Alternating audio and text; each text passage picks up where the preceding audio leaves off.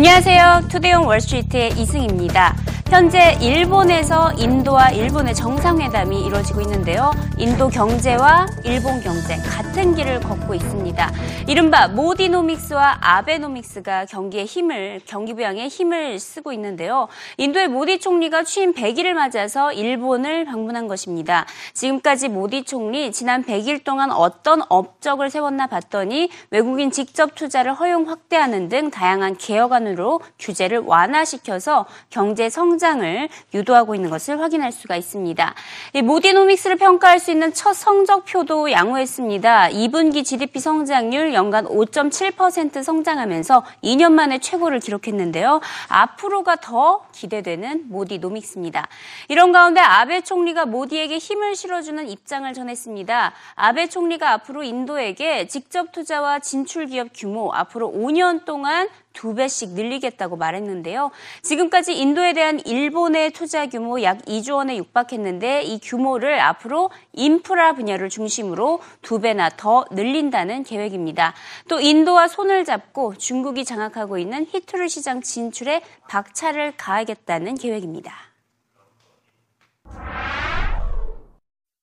Importantly, it just releases the uh, dependence that Japan has on China, and uh, it creates a broader uh, economic base in which Japan can expand its economic influence, not only within the region, but abroad. And lastly, there's some important discussions about expanding um, joint exploration and uh, joint mining on rare earth materials. And of course, rare earth materials are very important for uh, sophisticated technological uh, tools, phones, cars, etc., and areas that Japan excels at. Um, after the 2010 uh, embargo of rare earth materials of, from China against Japan, Japan thought wise to seek out partners such as India mm. to um, get supplies for important resources that it feels uh, are involved in its um, uh, major industries. 중국에서는 지표들이 실망스럽게 전해졌습니다. 앞으로의 중국 경기를 알 수 있는 제조업 PMI가 반년 만에 하락세로 돌아섰는데요. 지난달 제조업 PMI 시장 예상치를 하회한 51.1을 기록했습니다. 이 중국 제조업 경기 지표 올해 내내 3분기에도 4분기에도 계속 부진할 것이라는 전망이 나오고 있고요. 그만큼 중국의 부동산 경기 침체가 영향을 미쳤다는 분석입니다. 최근 부동산 가격 3개월 연속 하락하고 있고요. 중국 은행권의 부실 채권 리스크도 부상하고 있습니다.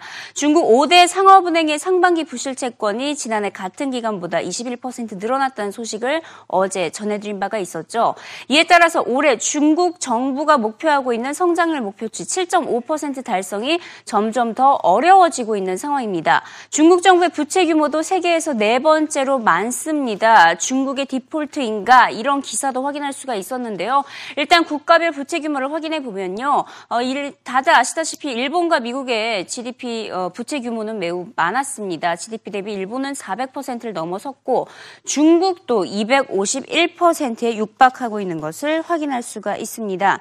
CNBC는 앞으로 글로벌 경제에 미칠 가장 큰 악재 중국 부동산 시장에 버블이 터지는 것이다라고 보도를 하기도 했습니다. 중국 부동산 시장에 투자된 해외 자금과 중국 내 금융권 자금이 막대하기 때문에 중국 부동산 시장이 무너지게 된다면 또 원자재 수급에도 영향을 미치게 될 것으로 보이죠. 이에 따라 중국의 부동산 경기가 전 세계 경제를 뒤흔들 수도 있다 라고 CNBC는 전했습니다. 이 경기 회복 기조가 다소 꺾임에 따라서 추가 경기 부양에 대한 기대감은 커질 수밖에 없겠죠. 하지만 철도 투자 확대 외에는 뚜렷한 방안은 없어 보인다는 지적입니다. So we actually expected a weaker PMI, and we forecast PMI three months in advance. So we don't see an encouraging trend in China uh, for in Q3 and Q4. Okay, so we expect things to be tougher in Q3 and marginally difficult in Q4. So we expect trade in China to decline in uh, in the last half of the year, which, about three percent. Which assumes what in terms of stimulus, further stimulus coming from the authorities there? Well, you know, the funny thing about China is they've, t- they've been talking about this railway stimulus for the past three years. Yeah. Every time there's fiscal stimulus, you hear about this railway stimulus again and yeah. again and again, and it gets bigger, but it's the same package, right? So there will be fiscal stimulus, but we'll probably see the same railway stimulus flogged out and other things. So. 중국과 홍콩 간의 신경전도 계속 이어지고 있습니다. 홍콩의 행정장관 선거 방식을 놓고 대규모 시위가 커지고 있는 것인데요. 중국 정부가 앞으로 2017년 홍콩 행정장관 선거 후보자를 제안하기로 했기 때문입니다. 홍콩 주민이 뽑긴 뽑지만 최종적으로는 중국 정부가 승인을 해야 하기 때문에 이, 같은 시위가 벌어지고 있는 것인데요. 홍콩 야권은 꼭두각시를 세우겠다는 것이냐면서 이 반쪽짜리 직선제에 대해서 강하게 반발하고 있습니다. 홍콩의 입지가 점점 강해지고 있다는 분석입니다. I think I think China has uh, um, been very clear about what it would allow Hong Kong to achieve in the coming elections. Basically, two to three candidates at most. Uh, for the nomination, it has to go through a nomination committee, and each um, candidate would have to get at least 50% votes from the nomination committee before they can face the electorate. I think uh, they are now talking about really 1,200 without, you know, much increase, poss- possibility of increase. I think, uh, I think for the vast majority of Hong Kong, I think uh, we will accept it. I think Hong Kong will accept it. I think we've waited 150 years of British rule and got nothing. Now it's 17 years of Chinese rule, and, and we think uh, you know, it's almost 170 years. It's time to let us have universal suffrage now, not, not wait an uh, uh, indefinite period of time. 중국에서도 제조업 PMI 지수 부진했고 안타깝게도 유럽에서도 제조업 PMI 지수가 13개월 만에 최저치를 기록했습니다. 심지어 인플레이션은 0.3% 상승에 불과해서 디플레이션 위기감만 더 커져가고 있는데요. 최근 미국 기업들의 소식을 제외하고는 시장에 큰 호재는 없는 상황입니다. 이 전 세계를 두고 봤을 때 미국을 제외하고 유럽, 인도, 일본, 중국에서 일제히 추가 경기 부양을 기대하고 있는 모습이죠. 그만큼 경제 성장이 필요한 상황입니다. 현재 금융시장의 최대 리스크, 중국 경제 후퇴, 우크라이나발 지정학적 리스크, 또 유로존의 디플레이션이 꼽히고 있습니다. I think top of mind at the moment, obviously, the geopolitical issues relating to uh, the conflict in Ukraine, uh, particularly in view of uh, Vladimir Putin's comments uh, overnight about statehood. Uh, that I think was, was somewhat, somewhat alarming. But also, of course, is this uh, issue of uh, the potential for deflation uh, within the Eurozone. And we saw the most recent CPI numbers coming out at only 0.3 of 1% year on year, albeit the core rate was actually 0.9% year on year. Uh, this is front and centre now for the capital markets, and we suspect that uh, Draghi is going to have to become uh, even more aggressive uh, following the, the ECB meeting on Thursday. So the market is certainly looking to Mario Draghi uh, to kind of match the rhetoric uh, that came out of the uh, Jackson Hole uh, symposium. Uh, so the, the, risks, I think, for the market right now are potential deflation within the Eurozone and certainly also events in Ukraine.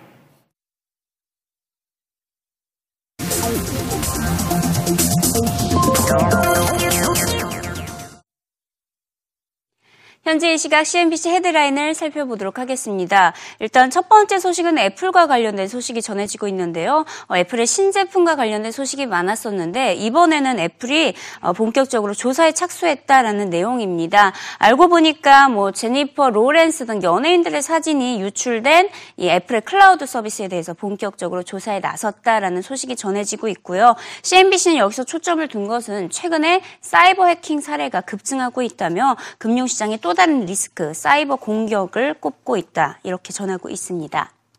이번에는 이어서 헤지펀드 산업 규모에 대해서 살펴보도록 하겠습니다. 헤지펀드 산업 규모가 2조 6천억 달러에 달한 것으로 나타났습니다. 무려 1만 1,000개의 펀드가 운용 중인 것으로 알려졌는데요. 이 가운데 전통적인 헤지펀드가 7,500개에 달하면서 대부분을 차지했고요. 이 밖에도 선물 거래, 통화, 원자재 등을 추종하는 펀드는 1,700개를 넘어섰습니다. 1,723개에 달하고 있죠.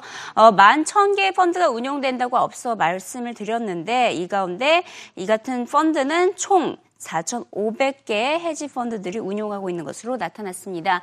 CNBC는 하지만 헤지 펀드들이 고객들로부터 수수료를 너무 많이 받고 있다는 점을 지적하고 있고요. 올 상반기 헤지 펀드 수익률 S&P 500 지수보다 낮은 3.79%에 불과했다고 전하고 있습니다.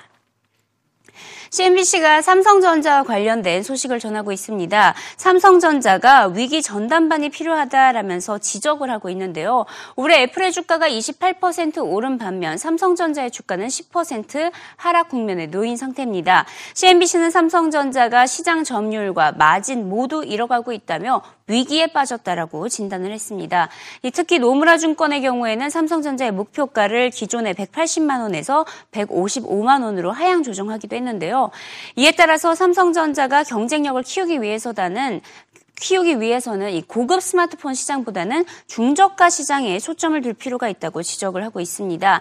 다시 말해서 애플보다는 중국산 제품과 경쟁을 벌여야 한다는 것인데요.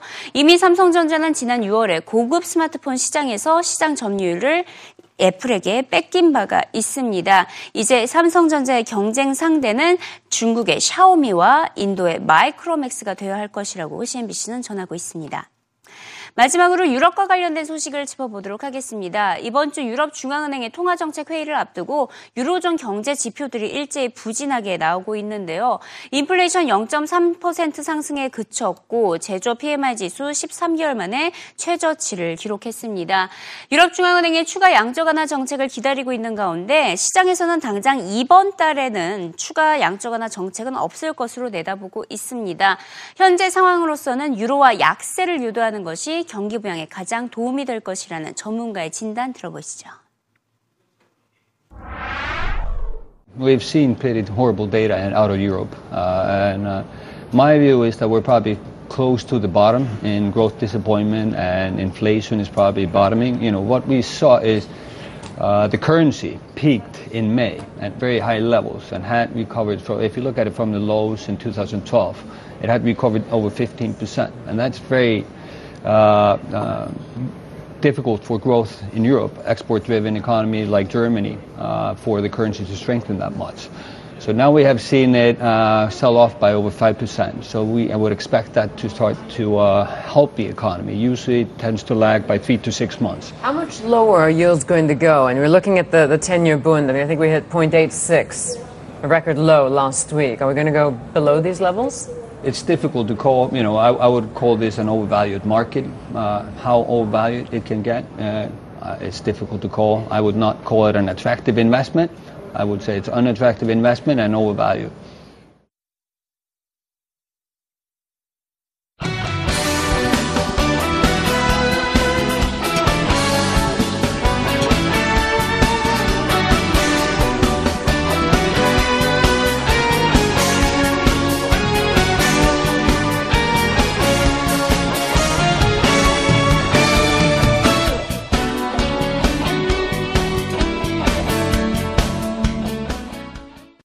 네, 주요 헤드라인 확인하셨고요. 이번에는 주요 해외 기업들의 뉴스도 확인해 보시겠습니다.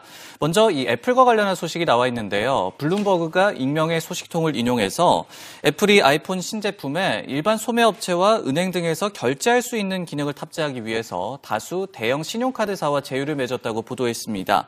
해당 카드 업체는 비자와 마스터카드, 아메리칸 익스프레스로 NFC 기술을 이용해서 카드 없이 근거리 결제를 가능토록 하는 기능이 되겠습니다. 블룸버그는요, 애널리스트들의 이 코멘트를 인용해서 이미 구글 등에서 해당 기술을 접목시키려고 시도를 했지만 업계의 영향은 미미했다. 하지만 애플이라면 다를 수가 있다라고 보도를 하기도 했습니다.